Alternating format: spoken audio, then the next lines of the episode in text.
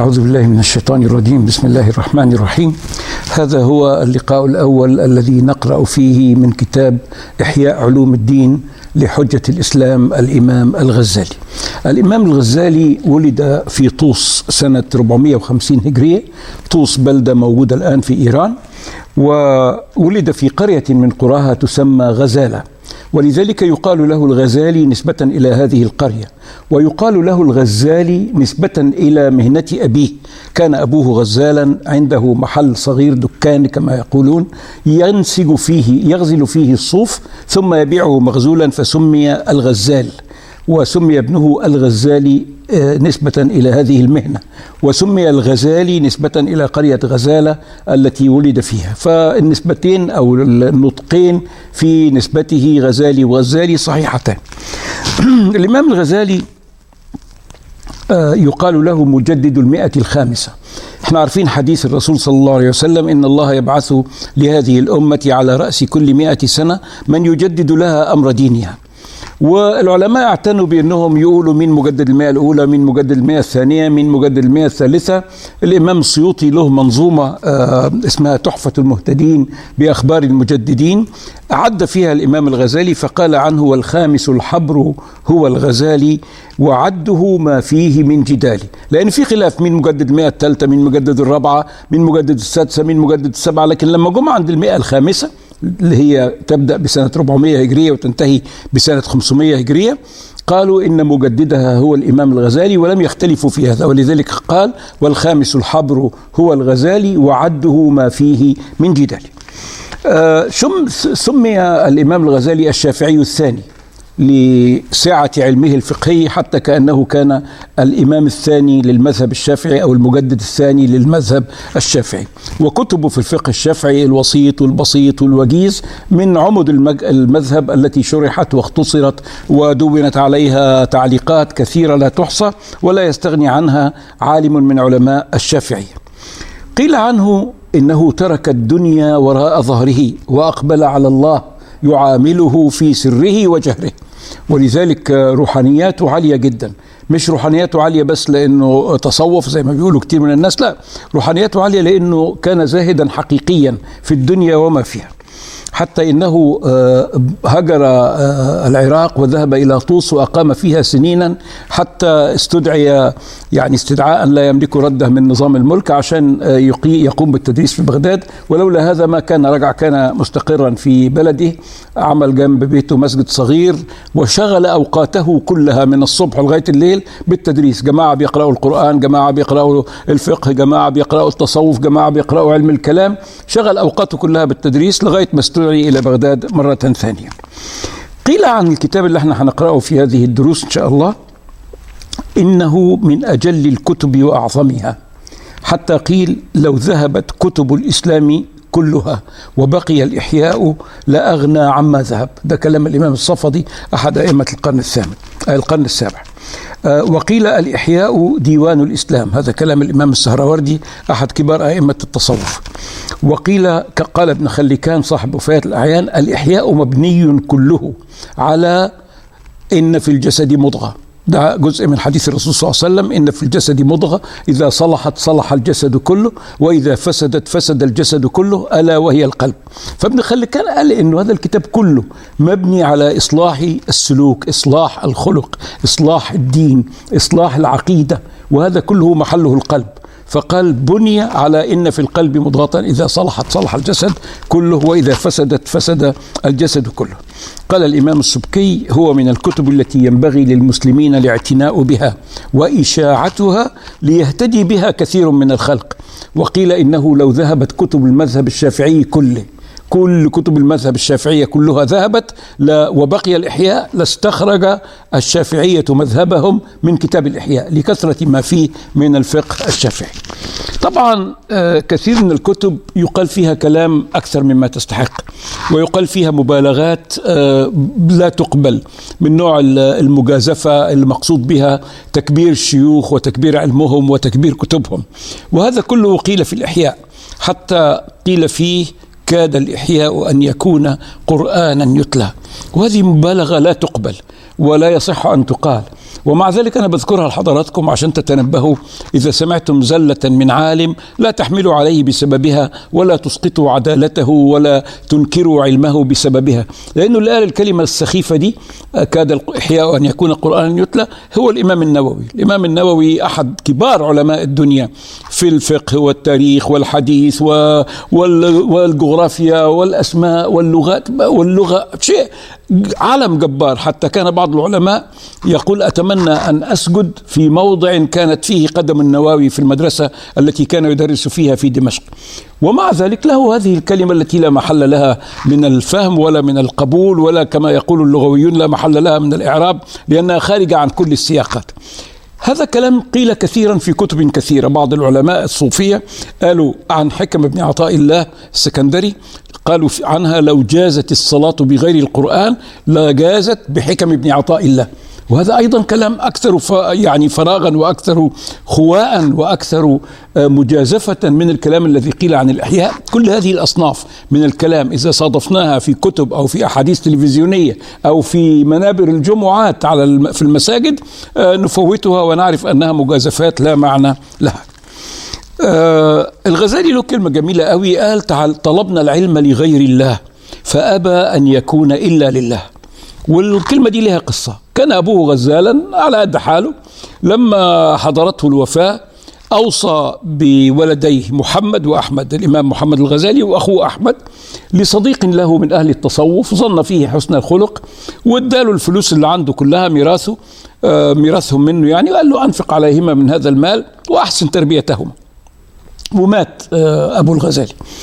آه الراجل علم الأولاد دول القراءة والكتابة الولدين دول القراءة والكتابة إلى أن نفدت القروش القليلة أو الدراهم القليلة اللي كان تاركها أبو الإمام الغزالي ميراثا لهما. والراجل طب هو نفسه كمان فقير هيصرف عليهم منين؟ فقال لهما أرى أن تلتحقا بالمدرسة. المدارس في ذلك الوقت كانت تعطي الطلاب نفقات. أرى أن تلتحق بالمدرسة فيجري عليكم الرزق وتتعلمان. يمكن تتعلموا حرفة تعرفوا تشتغلوا بيها ولا مهنة ولا حاجة. فذهب الغزالي وأخوه إلى المدرسة وقرر أن يطلب علم الفقه أن يجلس في حلقات دراسة الفقه. وقال ولم يكن قصدنا من ذلك إلا المال لم يكن قصدنا من ذلك إلا القوت. تعبيره هو في كتابه آه، ترجمته لنفسه ولم يكن قصدنا من ذلك إلا القوت ما يقتاتان به ما يأكلان منه. فأبى الله تبارك وتعالى أن يكون العلم إلا له. خرجوا من نطاق التعلم اللي يقصدوا به أو يقصدان به أن ياكل ويشرب ويقتات إلى نطاق العلم العظيم اللي بلغ الغزالي منزلة حجة الإسلام ومنزلة العلم الذي لا يختلف في علمه وفي مكانته إثنان. قال فصرنا إلى المدرسة نطلب الفقه وليس المراد سوى تحصيل القوت. فكان تعلمنا لذلك لا لله فأبى أن يكون إلا لله كأن العلم نفسه أبى أن يكون إلا لله.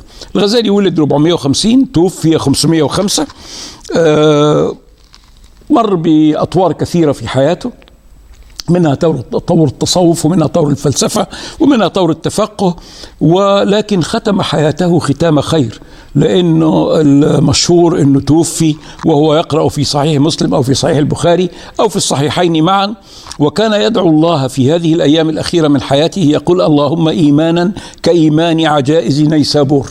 عجائز نيسابور يؤمنوا لا إله إلا الله محمد رسول الله بدون كل التفاصيل اللي في علم الكلام واللي في علم العقيدة واللي في علم التصوف واللي في علم الفقه يعلمون أنه لا إله إلا الله وأن محمد رسول الله كان يطلب من الله إيمانا كهذا الإيمان وتوفي وهو في هذه الحال وهي حال خير نسأل الله أن يكون قد تقبله فيها.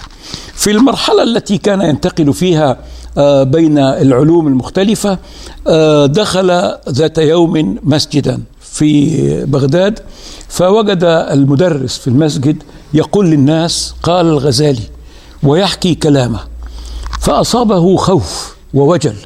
قال أنا بهذا الشكل آه، يصيبني الغرور يصيبني الكبر يصيبني العجب. العلماء في المساجد بيدرسوا كلامي فخرج من هذا المسجد وهام على وجهه لا يدري أين يذهب.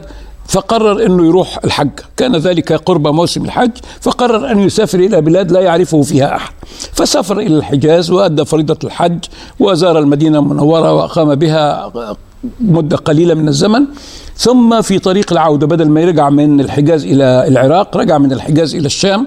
أقام في الشام شوية شاف مدارسها وشاف علمائها ثم جاء إلى الإسكندرية وأقام بها مدة من الزمن.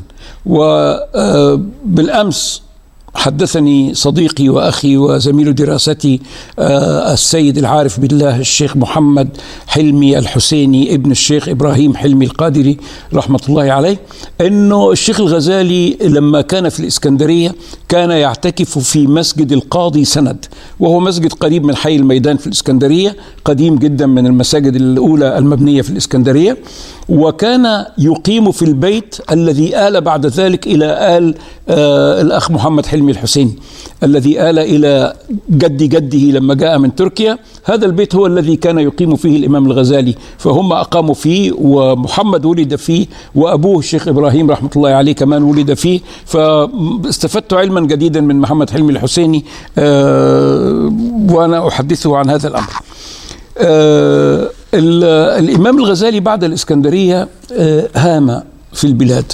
زار المشايخ وزار القبور وزار مقامات الأولياء وصفت نفسه وروحه حتى أنه لما رجع وصفه بعض من رآه قال رجع وهو قطب الدنيا. رجع وكأنه خلاص ما فيش متعلقات في الحياة تهمه. ولذلك العبارة الأولى اللي قلناها أنه أعطى للدنيا ظهره وأقبل على الله بكليته. تنطبق على هذه الحال تنطبق على هذه المدة من حياته على هذه الفترة التي هام فيها يبحث عن الحق يبحث عن العلم الصالح يبحث عن العمل النافع فلم يجد أفضل من الصلة بالله سبحانه وتعالى. الغزالي كتب عدد كبير من الكتب في الفقه وفي الكلام وفي العقائد وفي أصول الفقه وفي التصوف. لكن أبقى كتبه وأكثرها حظا من عناية العلماء والعامة. هو كتاب إحياء علوم الدين اللي إحنا هنبدا قراءة فيه اعتبارا من اليوم إن شاء الله. آه كتاب إحياء علوم الدين مطبوع طبعات كثيرة جدا وله مختصرات كثيرة جدا. لكن آه بعد المداولة آه قررنا إن إحنا نقرأ من الأصل. آه لأن الأصل له روح غير روح المختصرات. كل مختصر بينطبع بطبع الذي اختصره. أما الكتاب الأصلي فهو روح الإمام الغزالي ولغة الإمام الغزالي وطبع الإمام الغزالي وده اللي إحنا عايزين آه آه نتعلمه إن شاء الله. أعتقد أن إحنا حننتهي من هذا الكتاب في حوالي 40 إلى 45 آه لقاء من لقاءاتنا اللي بتاخد حوالي ساعة ونكون انتهينا من فصول الكتاب كله. آه يبدأ الكتاب بسم الله الرحمن الرحيم وبه نستعين. رب يسر وأعن وتمم بخير يا كريم. قال الشيخ الإمام الأوحد زين الدين شرف الأئمة حجة الإسلام أبو حامد محمد بن محمد بن محمد الغزالي رحمة الله عليه. قال الشيخ الإمام كذا كذا هذا آه تعبير مكرر في جميع كتبنا الإسلامية القديمة. لأن الكتب كانت تملى إملاء فالكاتب بيقول قال الشيخ فلان كذا كذا كذا أو تنسخ نسخا. فالناسخ بيقول قال الشيخ فلان كذا كذا كذا ولا يكتب الكتاب منسوبا إلى مؤلفه مباشرة وإنما ينقله عنه نقلا. إحنا دلوقتي بنكتب كتبنا. بسم الله الرحمن الرحيم ونبدأ الموضوع. لكن هم كانوا لابد أن ينسبوا الكتاب إلى قائله لأنه كان إما بيملى على الكاتب وإما الكاتب بينسخه. فيقول دايما قال الإمام فلان أو قال الشيخ فلان أو قال كذا. إيه اللي قاله الإمام الغزالي بقى؟ قال أحمد الله تعالى أولا حمدا كثيرا متواليا. وإن كان يتضاءل دون جلاله حمد الحامدين. أول ما يبدأ به حمد الله. كل شيء لا يبدأ فيه بسم الله أو ببسم الله أو بحمد الله فهو أبتر. على اختلاف الروايات في الحديث. فلئلا يكون كتابه أبتر بدأه بحمد الله. قال إنه يحمد الله حمدا كثيرا متواليا وإن كان علمه ويقينه أنه مهما حمد رب العالمين يظل هذا الحمد قاصرا عن جلاله سبحانه وتعالى وعن مستحقه من الشكر والحمد والإجلال والإكبار. ثم قال وأصلي وأسلم على رسوله ثانيا بعد حمد الله تأتي الصلاة والسلام على رسول الله صلاة تستغرق مع سيد البشر سائر المرسلين. إحنا عندنا في في كتابنا العزيز في القرآن الكريم آمن الرسول بما أنزل إليه من ربه والمؤمنون كل آمن بالله وملائكته وكتبه ورسله لا نفرق بين أحد من رسله. فالأليق بالمسلم إذا صلى على محمد صلى الله عليه وسلم أن يصلي معه على سائر إخوانه من النبيين والمرسلين. الغزالي جعل ده مضمر جعل ده في قلبه. قال أصلي على النبي صلى الله عليه وسلم ثانيا صلاة تستغرق مع سيد البشر سائر المرسلين والنبيين. فجعل ده كأنه مضمر في الصلاة كأنه كلما صلى على رسول الله صلى الله عليه وسلم شملت هذه الصلاة الصلاة على سائر النبيين. قال وأستخيره سبحانه بعد الحمد والصلاة وأستخيره سبحانه وتعالى ثالثا في من بعث له عزمي من تحرير كتاب في إحياء علوم الدين. بعد ما حمد وصلى على النبي صلى الله عليه وسلم قال أستخير عمل الاستخارة. كان رسول الله صلى الله عليه وسلم يعلم أصحابه الاستخارة في الأمور كلها. وكان يعلمهم الاستخارة كما يعلمهم السورة من القرآن. فالاستخارة من السنن العلماء والمؤمنين الطيبين والمسلمين الصالحين يحرصون عليها في كل الأمور. قال استخار الله في تأليف إحياء علوم الدين طمعا في نيل ما تعبدني الله عز وجل به من تزكية النفس وإصلاح القلب. ده واجب من واجبات العبادة. أنا مطلوب مني أعبد الله بقلب سليم وبنفس صافية. فهو بيكتب الكتاب ده أداء لهذا الواجب أو طمعا في نيل بعض هذا الواجب. قال وتداركا لبعض ما فرط. فرط يعني فقد وضاع وانتهى. من إضاعة العمر يأسا عن تمام التلافي والجبر جملة جميلة قوي هو بيكتب الكتاب ده كله ليتدارك بعض اللي فاته لأنه يائس من أنه يتدارك كل اللي فاته لو كان كل اللي فاته يتدارك كان ينفع لكن كل اللي فاته كتير قوي فلا يمكن أن يتم تداركه. فيأسا من تدارك الكل قال أنا آه، بحاول أتدارك البعض لأن الكل صعب عليه آه، تداركه. وانحيازا تداركا ويأسا وانحيازا عن غمار من قال فيهم صاحب الشرع صلى الله عليه وآله وسلم أشد الناس عذابا يوم القيامة عالم لم ينفعه علمه. ده أول حديث في في كتاب الإحياء. إحنا لسه في مقدمة كتاب الإحياء. ده أول حديث في الكتاب وعنده عايز انبه أن الكتاب مليء بالأحاديث فيه عدة آلاف من الأحاديث. آه، فيها كثير ضعيف وكثير موضوع ولكن أكثر منهما بكثير الحسن والصحيح. ولكثرتها انتدب العلماء المحدثون الكبار للتعليق عليه ببيان صحة الأحاديث وضعفها. و أحسن من قام بهذه المهمة هو محدث مصر الإمام زين الدين العراقي آه الذي كتب كتابا سماه المغني في المغني عن حمل الأسفار، الأسفار جمع سفر يعني كتاب كبير. المغني عن حمل الأسفار في الأسفار يعني إذا كنت مسافرا المغني عن حمل الأسفار في الأسفار في تخريج ما في الاحياء من أخبار. أنا عملت لك كتاب صغير تاخده معاك وأنت مسافر بدل ما تاخد وقر بعير من الكتب لأنه أحاديث كتيرة جدا ومصادرها كتيرة جدا. والحقيقة أنه أدى مهمته كاحسن ما يكون الأداء. لذلك الحديث الذي يأتي معنا في كتاب الإحياء لا يسلم أحد منا بأنه صحيح أو ضعيف أو موضوع إلا إذا ذكرنا أنه من الأحاديث الصحيحة متفق عليه أو رواه البخاري أو رواه مسلم أو رواه فلان من الأئمة بسند صحيح. أما ما لا نذكر فيه ذلك في أثناء دروسنا فما حدش يأخذه مسلما. يجب على اللي عايز يستفيد به أو يتعلم منه حاجة أو يعلمه للناس أن يراجعه في كتب الحديث أو يسأل عنه فنبحث له عن صحته أو ضعفه لأنه نسبة القول إلى رسول الله صلى الله عليه وسلم لا يجوز أن تكون إلا مع التيقن من قوله إياه. طبعا التيقن بمعنى المئة في المئة مش موجود في الدنيا ولكن غلبة الظن أنه قاله. إيه اللي بيخلي يغلب على ظننا أن النبي قاله؟ إن سلسلة السند تكون من الناس الموثوقين من الناس الصادقين من الناس المعروفين بصحة الرواية. فده البحث اللي بنبحثه عن الحديث الذي لا نعرف صحته لكن ما نسلمش لا نسلم بأحاديث الغزالي في الإحياء. بعد ما قال إنه بيعمل بيألف الكتاب ده طبعا في ذلك آه قال فأدلة الطريق أدلة الطريق يعني أدلة الطريق إلى الله. فأدلة الطريق هم العلماء. الذين هم ورثة الأنبياء وقد شغر عنهم الزمان ولم يبق إلا المترسمون. المترسمون دول طالبوا الوظائف الرسمية لأنه كان زمان الحاكم يقول رسمنا له بوظيفة قضاء مصر رسمنا له بجباية الخراج رسمنا له بولاية المدينة. فالرسم هو الأمر. حتى القوانين اللي صادرة في بلادنا لغاية العهد الملكي كان نحن فلان ملك كذا كذا كذا في الآخر رسمنا بما هو آت. والأوامر كان يكتب فيها أمرنا بما هو آت. فالرسم في هذه اللغة الإدارية القديمة هو الأمر بالشيء. فهو المترسمون هن الذين يطلبون أن تصدر لهم مراسيم بالأعمال بالقضاء بالمدارس بالتأذين بالإمامة بالخطابة بجباية الخراج دول اللي بقوا فاضلين. فأدلة الطريق هم العلماء هم العلماء الذين هم ورثة الأنبياء وقد شغر عنهم الزمان ولم يبق إلا المترسمون وقد استحوذ على أكثرهم الشيطان. حتى دول ما بقوش علماء بجد ده استحوذ على أكثرهم الشيطان. واستغواهم الطغيان. فأصبح كل واحد منهم بعاجل حظه مشغوفا. عايز يشوف إيه اللي يقدر يلمه لنفسه ويكوش عليه ويسيبه لعياله من الميراث الحرام. فصار يرى المعروف منكرا والمنكر معروفا. حتى ظل علم الدين مندرسا كأنه العلم صائد كأنه العلم منكس.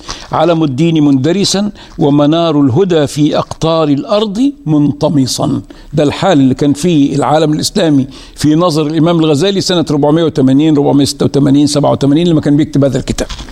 إحنا الآن 1437 لكم أن تتخيلوا الفارق طبعا. قال فأما علم الآخرة وما درج عليه السلف الصالح مما سماه الله سبحانه في كتابه فقها وحكمة وعلما وضياء ونورا وهداية ورشدا فقد أصبح من بين الخلق من بين الخلق مطويا وصار نسيا منسيا. الكل العلم ده اللي ربنا سماه بهذه الأسماء الجميلة في القرآن الكريم اللي هو كان علم السلف الصالح من الصحابة والتابعين والأئمة الذين جاءوا بعدهم أصبح منسي. أصبح مش موجود أصبح ما حدش بيدور عليه. الناس بتدور على الوظائف اللي تجيب لها فلوس وعلى العلم اللي يجيب لها مناصب أما العلم الحقيقي فقد تركوه. قال ولما كان هذا يعني ترك العلم الصحيح ولما كان هذا سلما في الدين ملما. سلما يعني ثغرة يعني خرم. هذا هذا آه، شق في جدار الدين مهم جدا خطير جدا. سلما في الدين ملما وخطبا مدلهما. ملما يعني ألم به ألمت به نازلة يعني أصابته كارثة. فخطبا ملما ألم بنا. كان هذا سلما. ولما كان هذا سلما في الدين ملما ألم بأهل الإسلام. وخطبا مدلهما خطب مدلهم مش عارفين يخرجوا منه إزاي. رأيت الاشتغال بتحرير هذا الكتاب مهما.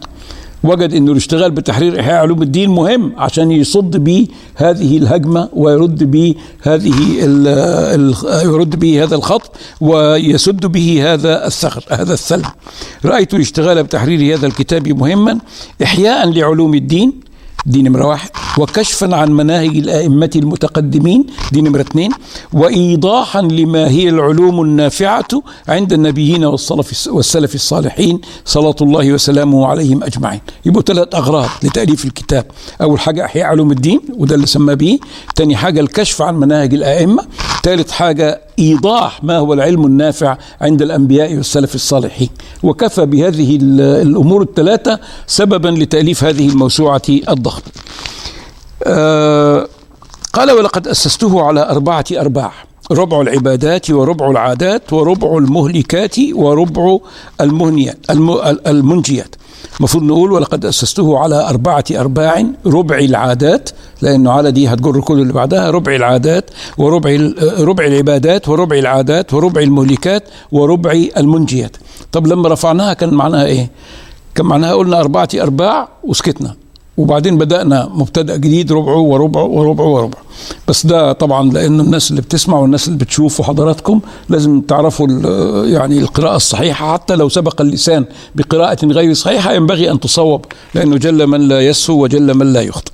التقسيم ده له منطق. التقسيم ده إلى أربعة أرباع له منطق. العبادة هي الأصل الذي خلقنا له. قال تعالى وما خلقت الجن والإنس إلا ليعبدون ما أريد منهم من رزق وما أريد أن يطعمون. فأهم حاجة بدأ بها ربع العبادات. ثم الناس بعد ما تتعبد مش هتفضل تتعبد طول النهار. عايزة تشتغل وعايزة تبني وعايزة تهد وعايزة تبيع وعايزة تتزوج وعايزة تطلق وعايزة تخلف وعايزة تربي. هذا كله بنسميه في الفقه الإسلامي المعاملات. هو سماه العادات. فالربع الأول العبادات التي هي أصل الخلقة أصل سبب الخلقة. الربع الثاني العادات اللي الناس بتتعامل بها طول النهار وطول الليل ما تقدرش تستغنى عنها. يبقى حياتها مش موجودة لو توقفت عن العادات. طيب لما نشتغل في العادات في البيع والشراء والأكل والشرب والتوظف والأخذ والعطاء هنغلط. لما نغلط قد نقع مش بس في أخطاء قد نقع في خطايا. والخطايا قد تجرنا إلى معاصي والمعاصي قد تجرنا إلى مصائب. فندخل في الهلاك. فجاب بعد العادات المهلكات التي تترتب على ممارستنا للعادات. نمارس العادات فنخطئ فنقع في المهلكات. طيب لما نقع في المهلكات عايزين نخرج مش عايزين نموت ونحن هلكة. عايزين نموت ونحن أحياء. فجاب لنا ختام الكتاب ربع المنجيات.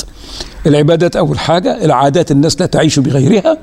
المهلكات تترتب على التصرف اليومي في الحياة المنجيات تخرجنا من هذه المهلكات فده منطق التحسين والمنطق ده آه، من كتاب إتحاف السادة المتقين بشرح إحياء علوم الدين للإمام آه، مرتضى الزبيدي شارح القاموس وهو من كبار علماء اليمن المشهورين في الدنيا كلها قال أما ربع. فأما ربع العبادات فأذكر فيه من خفايا آدابها ودقائق سننها وأسرار معانيها ما يضطر العالم العامل إليه بل لا يكون من علماء الآخرة من لم يطلع عليه وأكثر ذلك مما أهمل في فن الفقهيات. كونه يذكر خفايا الآداب ويذكر أسرارها ويبين السنن اللي ورد فيها هذا كله جيد. وكون العالم العامل لازم يبقى عارف الحاجات دي هذا جيد. لكن ولا يصبح من علماء الآخرة إلا إذا عرفها هذا جيد. لكن أجود من هذا كله أنه يقول وأكثر ذلك مما أهمل في فن الفقهيات. لأنه كتاب الفقه مبني على الحلال والحرام مبني على افعل ولا تفعل مبني على الجائز والمندوب لكن مش مبني على تزكية القلب وتنقية النفس وترقية الروح. هذا لا يوجد في كتب الفقه. هذا يوجد في كتب الأخلاق في كتب التصوف في كتب علم السلوك لكن لا يوجد. فهو حط مع الواجبات والمندوبات والمنهيات حط السر القلبي الخلقي الروحي الذي يرقي النفس عندما تنظر في باب العبادات. أما ربع العادات فأذكر فيه أسرار المعاملات الجارية بين الخلق وأغوارها ودقائق سننها وخفايا الورع في مجاريها وهي مما لا يستغني متدين عنها. وأما ربع المهلكات فأذكر فيه كل خلق مذموم. الكذب والغش والخيانة والسرقة والنصب كل كل خلق مذموم ورد القرآن بإماطته إماطته يعني إبعاده وتزكية النفس عنه وتزكية النفس عنه وتطهير القلب منه. وأذكر من كل واحد من تلك الأخلاق حده. حده يعني تعريفه. الحد هو الأركان الأربعة التي تحيط بالشيء أو الخمسة أو الستة حسب شكله. فالحد هو التعريف في اللغة الفقهية والعلمية. وأذكر من كل واحد من تلك الأخلاق حده وحقيقته ثم سببه الذي منه يتولد اللي بيجيب الخلق المذموم ده؟ ثم الآفات التي عليها تترتب اللي بيترتب على وجود هذا الخلق السيء؟ ثم العلامات التي بها تتعرف ثم طرق المعالجة التي بها منها يعني من الأخلاق المذمومة يتخلص. فهو يجيب الخلق وبيجيب تعريفه وبيجيب سببه وبيجيب النتائج السيئة اللي تترتب عليه وبيجيب العلامات الظاهرة في الإنسان اللي لما تشوفيه تعرفي أو لما تشوفه تعرف إنه ده رجل كويس أو رجل سيء يجيب العلامات التي بها تتعرف وبعدين يجيب طرق المعالجة التي يتخلص بها من هذا الخلق المذموم. قال كل ذلك مقرونا بشواهد الآيات والأخبار. قال وأما ربع المنجيات فأذكر فيه عكس المهلكات. كل خلق محمود وخصلة مرغوب فيها من خصال المقربين والصديقين التي بها يتقرب العبد من رب العالمين. وأذكر في كل خصلة حدها يعني تعريفها وحقيقتها وسببها الذي به تجتلب وثمرتها التي منها تستفاد وعلامتها التي بها تتعرف وفضيلتها التي لأجلها يرغب فيها مع ما ورد في ذلك من شواهد الشرع والعقل. هناك قال كل ذلك مقرونا بشواهد الآيات والأخبار والآثار. هنا قال مع ما ورد من شوا... مع ما ورد فيها من شواهد الشرع والعقل. الشرع هو نفسه الآيات والأخبار والآثار. والعقل هو فهم هذه الآيات والأخبار والآثار. فالكتاب مبني على الأدلة العلمية الشرعية ومبني على فهم هذه الأدلة بهدف إحياء القلوب بعد أن ماتت وإحياء علوم الدين بعد أن آه، اندثرت. قال فهذه خواص هذا الكتاب مع كونه حاويا لمجامع هذه العلوم. مش بس اللي أنا قلته كمان مجامع هذه العلوم يعني الأشياء المستفادة منها كلها موجودة في الكتاب. قال فثمرة هذا العلم اللي في الكتاب ده طب القلوب والأرواح. ثمرة هذا العلم طب القلوب والأرواح للتوصل به إلى حياة تدوم أبد الآباد. ثم عقب فقال فأين منه الطب الذي تعالج به الأجساد؟ قال ده طب القلوب والأرواح. كيف نقارنه بطب الأجساد؟ قال وهي معرضة بالضرورة للفساد في أقرب الآمات. الإنسان كله هيموت لكن العلم لا يموت يبقى بعد صاحبه.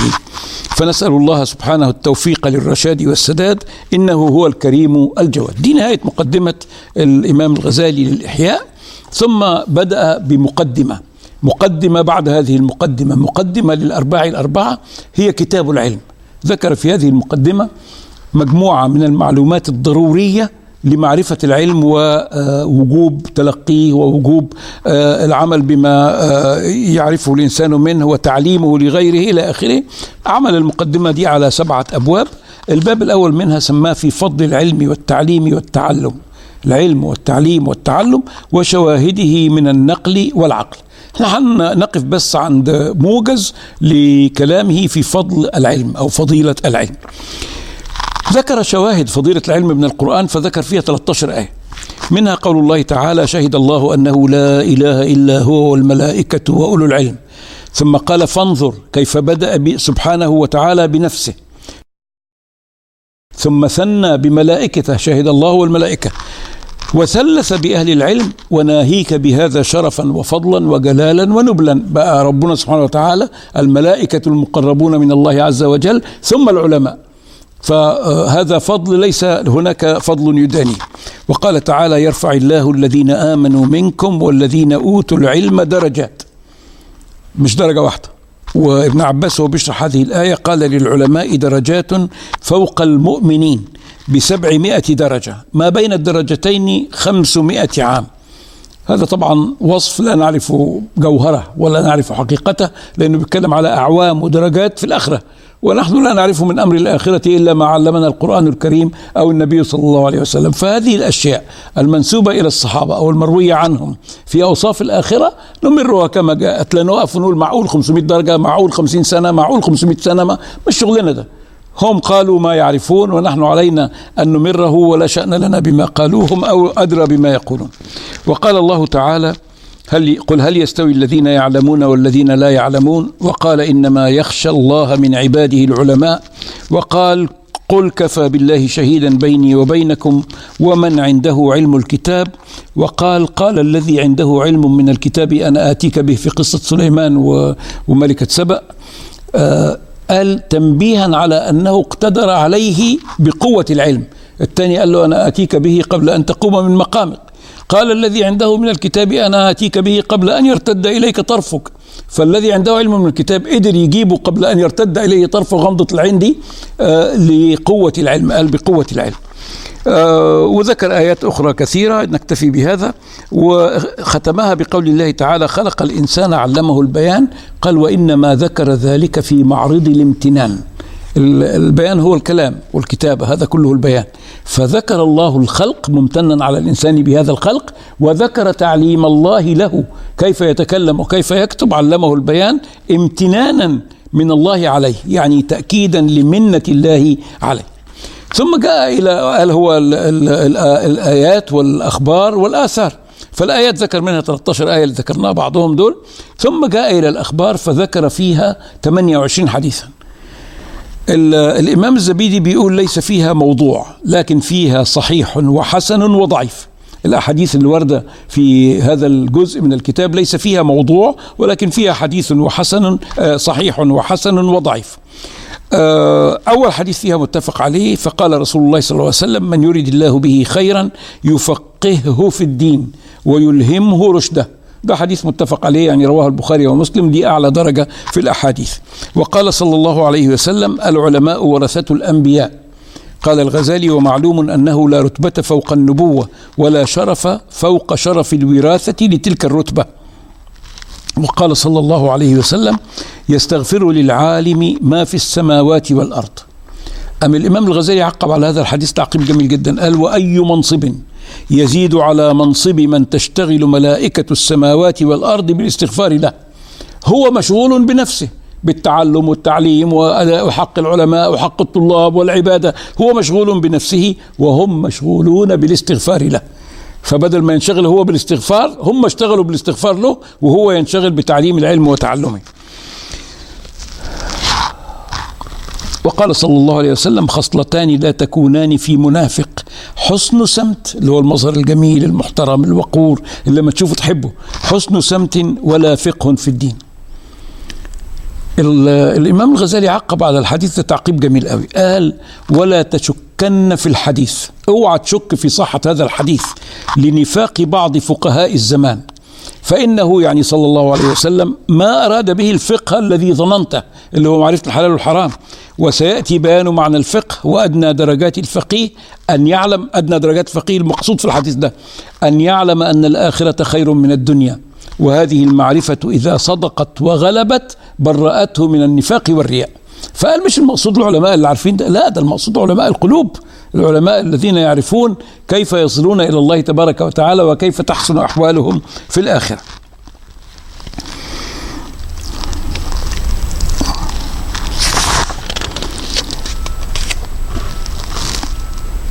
ونقل عن يعني نسب إلى رسول الله صلى الله عليه وسلم قوله لموت قبيلة أيسر من موت عالم.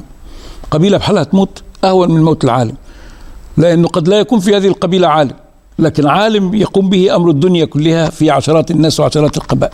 وقال صلى الله عليه وسلم وده حديث متفق عليه الناس معادن كمعادن الذهب والفضة فخيارهم في الجاهلية خيارهم في الإسلام إذا فقهوا. عندنا فقه وفقه وفقه هذا الحرف المكون من ثلاث حروف فاء وقاف وهاء بيقولوا عليه العلماء من الألفاظ الشريفة. واللفظ الشريف هو الذي تكثر معانيه على قلة حروفه. ففقه يعني فهم. وفقه فقه يعني فهم. وفقه يعني صار الفقه له سجية وطبيعة. وفقه يعني سبق غيره إلى الفهم. وفي خلاف بقى بين فقه وفقه. هل فقه هي اللي سبق غيره إلى الفهم؟ وفقه هي الذي صار الفقه له سجية لكن حاصل الموضوع إنه هذا اللفظ يحمل العلم. الفهم مجرد الكلام الفهم السريع وسبق الغير من من الأقران والنظراء إلى الفهم وأن يصبح الفقه له سجية. ولذلك الناس معادن كمعادن الذهب والفضة فخيارهم في الجاهلية خيارهم في الإسلام إذا فقهوا. وقال صلى الله عليه وسلم يوزن يوم القيامة مداد العلماء ودم الشهداء. في تكملة الحديث فيرجح مداد العلماء. لكن يعني خلينا في الجزء الأولاني اللي ضعفه مش شديد. هو ضعيف لكن ضعفه ليس شديدا. إنما الجزء الثاني ما ملوش أصل يعني. وقال صلى الله عليه وسلم وهذا حديث معلق يعني مروي المؤلف قال قال رسول الله. وبينه وبين رسول الله صلى الله عليه وسلم مفاوز صحراوات أجيال متعددة ما نعرفش جابوا منين. قال صلى الله عليه وسلم أوحى الله عز وجل إلى إبراهيم عليه السلام يا إبراهيم إني عليم أحب كل عليم. هذا الكلام رواه آه الإمام آه ابن عبد البر آه معلقا في كتاب الاستذكار أو في كتاب التمهيد. أنا أنا مش متأكد أي الكتابين لكن العراقي قال عنه العراقي هو بيصحح أو بيخرج أحاديث احياء علوم الدين قال عنه ولم أره مرفوعا. دور عليه وتعب ما لقاهوش متصل بالسند إلى رسول الله صلى الله عليه وسلم لكن رواه ابن عبد البر معلقا فأورده الغزالي من عنده. آه وقال صلى الله عليه وسلم في تفضيل العلم على العبادة والشهادة وهذا حديث صحيح قال فضل العالم على العابد فضل العالم على العابد كفضلي على أدنى رجل من أصحابي. قال الغزالي فانظر كيف جعل العلم مقارنا لدرجة النبوة. وكيف حط رتبة العمل المجرد عن العلم. خلاص دي جملة قائمة بذاتها. العلم مقارن لدرجة النبوة والعمل المجرد صلاة وصيام وزكاة وحج وما إلى ذلك أدنى درجة من العلم. لكن قال الغزالي بقى وإن كان العابد لا يخلو عن علم بالعبادة التي يواظب عليها. إذا ما عرفش معنى الصلاة تبقى صلاته مش صلاة. إذا ما عرفش معنى الزكاة تبقى زكاته مش زكاة. إذا ما عرفش معنى الصوم إلى آخره. العابد لا يخلو عن علم بالعبادة التي يواظب عليها ولولاه يعني لولا هذا العلم لم تكن عبادة لولاه لم تكن عبادة وقال عليه الصلاة والسلام وهذا حديث صحيح أيضا فضل العالم على العابد كفضل القمر ليلة البدر على سائر الكواكب.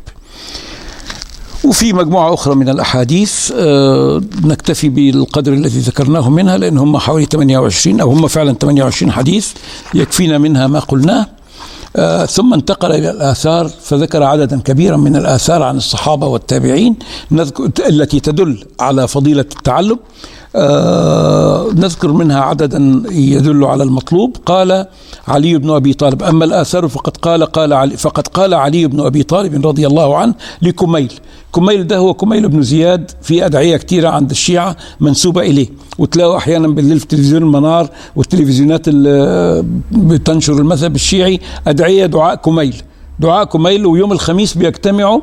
فاكرين الحادثة اللي حصلت من كام يوم في الضاحيه الجنوبية في بيروت؟ آه الحادثة دي فجر فيها مسجد يجتمع فيه الناس لقراءة دعاء كميل من عادات الشيعة أنهم يجتمعوا كل يوم خميس بعد صلاة العشاء يقرأ قارئ دعاء كميل وهم يعني يا إما يتأثروا يا إما يبكوا يا إما يتعبدوا يا إما يفهموا. يعني قراءة دعاء كميل يوم الخميس في المساجد الشيعة الإمامية من العادات التي يحرصون عليها. آه فقال علي لكميل هذا يا كميل العلم خير من المال. العلم يحرسك وأنت تحرس المال. والعلم حاكم والمال محكوم عليه والمال تنقصه النفقة والعلم يزكو, يزكو على الإنفاق. آه المال تنقصه النفقة. هذا مخالف للحديث الصحيح حتى للقرآن الكريم يمحق الله الربا ويربي الصدقات. ومخالف لقول النبي صلى الله عليه وسلم داووا مرضاكم بالصدقة والتصدق يزيد المال بركة. لا ده مش مخالف لأنه الزيادة في المال مش زيادة كم؟ دي زيادة نفع دي زيادة بركة دي زيادة استفادة منه دي الزيادة التي تزيد إذا يعني أنفقت المال في وجوه الخير والبر. أما العلم فيزكو بالإنفاق. كلما علمت الناس كلما استفدت أنت. كلما سألك طالب عن مسألة رحت تراجعها في الكتاب. كلما ناقشت زميلا من طلاب العلم في مسألة استفدت علما جديدا. كلما قرأت لكي تعلم أو قرأت لكي تتعلم كلما زكى علمك. فقال آه الإمام علي سيدنا علي رضي الله عنه العلم يزكو على الإنفاق. كلما أنفقت كل ما زاد. بينما المال كل ما أنفقت كل ما نقص. ينقص كما لكنه يزيد بركة وفضلا من عند الله سبحانه وتعالى. وقال علي أيضا العالم أفضل من الصائم القائم المجاهد. وإذا مات وإذا مات العالم ثلم في الإسلام ثلمة يعني خرم لا يسدها إلا خلف منه. إلا واحد يجي في مكانه بعده. وقال شعرا قال الإمام علي يعني شعرا ما الفخر إلا لأهل العلم إنهم على الهدى لمن استهدى أدلاء وقدر كل امرئ وقدر كل امرئ ما كان يحسنه والجاهلون لأهل العلم أعداء ففز بعلم تعش به أبدا الناس موتى وأهل العلم أحياء. فده من كلام الإمام علي. وقال أبو الأسود الدؤلي ليس شيء أعز من العلم. الملوك حكام على الناس والعلماء حكام على الملوك. وقال ابن عباس خير سليمان بن داود عليهما السلام بين العلم والمال والملك. عايز علم ولا عايز مال ولا عايز ملك؟ فاختار العلم فآتاه الله معه المال والملك لأنه اختار الأصح. وسئل عبد الله بن المبارك من الناس؟ فقال العلماء قيل فمن الملوك؟ قال الزهاد قيل فمن السفل؟ من من أسفل الناس؟ من أحطهم شأنا؟ قال الذي يأكل بدينه يعني الذي يبيع دينه بدنيا غيره اللي يقعد يخطب بالكذب عشان ياخد منصب واللي يخطب بالكذب عشان ياخد فلوس واللي يخطب بالكذب عشان يرضي العوام. الله يرحمه شيخنا الشيخ محمد الغزالي شيخنا الغزالي المعاصر كان يقول إن إرهاب العوام أشد تاثيرا في النفوس من إرهاب الحكام. والعالم يجب يبقى منتبه لهذه المسألة حتى لا ينساق وراء غرائز العامة فيرضيهم بكلامه على حساب دينه. فلما ابن المبارك قال سئل فمن السفل من السفل؟ قال الذي يأكل بدينه يعني الذي يبيع دينه بدنيا غيره. قال الإمام الغزالي ولم يجعل غير العالم من الناس. اللي مش عالم مش من الناس. لأن الخاصية التي يتميز بها الناس عن سائر البهائم هي العلم. والإنسان إنسان بما هو شريف لأجله لأجل العلم وليس ذلك بقوة شخصه فإن الجمل أقوى منه ولا بعظمه فإن الفيل أعظم منه ولا بشجاعته فإن السبع أشجع منه ولا بأكله فإن الثور أوسع بطنا منه ولا بجماعه فإن أخس العصافير أقوى على ذلك منه بل لم يخلق الإنسان إلا للعلم. ده كلام الغزالي شرحا لكلام آه لكلام عبد الله ابن المبارك. قال آه، الحسن البصري رضي الله عنه في قوله تعالى ربنا آتنا في الدنيا حسنة وفي الآخرة حسنة قال إن الحسنة في الدنيا هي العلم والعبادة وفي الآخرة هي الجنة ومن الكلام السخيف اللي فيه مبالغة لا أحبها زي الكلام اللي قلت لكم في الأول كلام الأحنف بن قيس، الأحنف بن قيس ولد في عهد النبي صلى الله عليه وسلم لكنه لم يره فليس صحابيا هو تابعي على الصحيح. وكان من كبار الحكماء ومن كبار البلغاء وكده. آه اسمه الضحاك بن قيس. آه ولقبه الأحنف. قال كاد العلماء أن يكونوا أربابا وكل عز لم يؤكد بعلم فإلى ذل مصيره. هذه كلمة كلمة شنيعة. كلمة إزاي كاد العلماء أن يكونوا أرباب؟ يكونوا أرباب ليه؟ هنعبدهم من دون الله ولا هنعبدهم مع الله ولا هنعبدهم بدل الله؟ هذا كلام كلام مجازفة مجازفة سخيفة. أنا زمان وصفت بعض الكلام آه، اللي قاله الإمام الجويني آه، أنه يتسم بالمبالغة التي ركبت متن الشطط. مش بس مبالغة ده مبالغة ركبت مركب اسمها الشطط الخروج عن الصراط عن الصراط المستقيم. فهذا كمان هذا كلام فيه مبالغة ركبت متن الشطط. شط الأحنف بن قيس في هذه العبارة لا يجوز أن نقبلها ولا نسكت عليها إذا سمعناها ولا نمرها إذا جاءت في الكتاب. إنما يجب أن نذكر الناس بأن هذه الكلمات خطيرة. لأنها تؤدي إلى معاني غير مقصودة ولا مرادة مهما كان قدر المجاز فيها. أنا بقول ده لأنه الشراح لما شرحوا إحياء علوم الدين قالوا ده مجاز غير مقصود به الكلام ومش مقصود بالأرباب رب العالمين وإنما مقصود أنهم أرباب النعم على الخلق. ده كلام فارغ. ده كلام فارغ. هذا التعبير لا يجوز استعماله.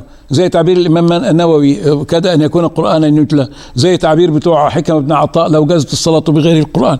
كل التعبيرات دي ترفض ولا تقبل ولا كرامة لقائلها. هو على عيننا ورسنا فيما عدا ذلك. أما حيث يجب أن يصوب فينبغي أن يصوب. حيث يجب أن يرد عليه خطأ يرد عليه خطأ قال سالم بن أبي الجعد سالم بن أبي الجعد كان آه، عبدا مملوكا آه، لبني أشجع لبعض الناس في بني أشجع قال اشتراني مولاي بثلاثمائة درهم. راجل كان عايز يعتق عبد فراح لبني أشجع اشترى سالم بن أبي الجعد ده منهم ب 300 درهم. فاعتقني هو شريعة عشان يعتقه. فقلت بأي حرفة أحترف. ما هو كان بياكل عند الناس اللي هم بيملكوه. دلوقتي ما في حد يملكه. الراجل ده اشتراه وأعتقه ياكل منين؟ فقلت بأي حرفة أحترف. فاحترفت بالعلم. راح أتعلم العلم. فما تمت لي سنة حتى أتاني أمير المدينة زائرا فلم آذن له. من سنة واحدة كان رقيق مملوك. سيده يبيعه. بعد سنة من العلم جاله أمير المدينة زائرا لفضله ولعلمه ولجلالة قدره فلم يأذن له. قال له لا مش فاضي دلوقتي روح وتعالى في يوم تاني. وقال الزبير بن أبي بكر كتب إلي أبي بالعراق عليك بالعلم فإنك إن افتقرت كان لك مالا وإن استغنيت كان لك جمالا. العلم غنى إذا كنت فقير. والعلم مهيبة ومقام واحترام وتبجيل للناس والناس تجي لك لغاية عندك لأنك عالم. إن إن اغتنيت إن افتقرت كان لك مالا وإن استغنيت كان لك جمالا. ونختم هذه الآثار بما نقل عن لقمان. وهذا نقله أيضا الإمام مالك في الموطأ مش بس الغزالي في الإحياء.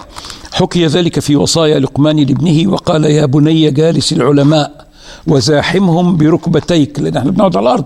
زاحمهم بركبتيك فإن الله سبحانه يحيي القلوب بنور الحكمة كما يحيي الأرض بوابل السماء.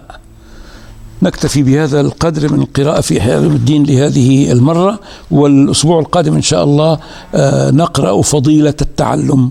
القراءة القادمة هتكون يوم الاثنين آه، وليس يوم السبت القادم إن شاء الله.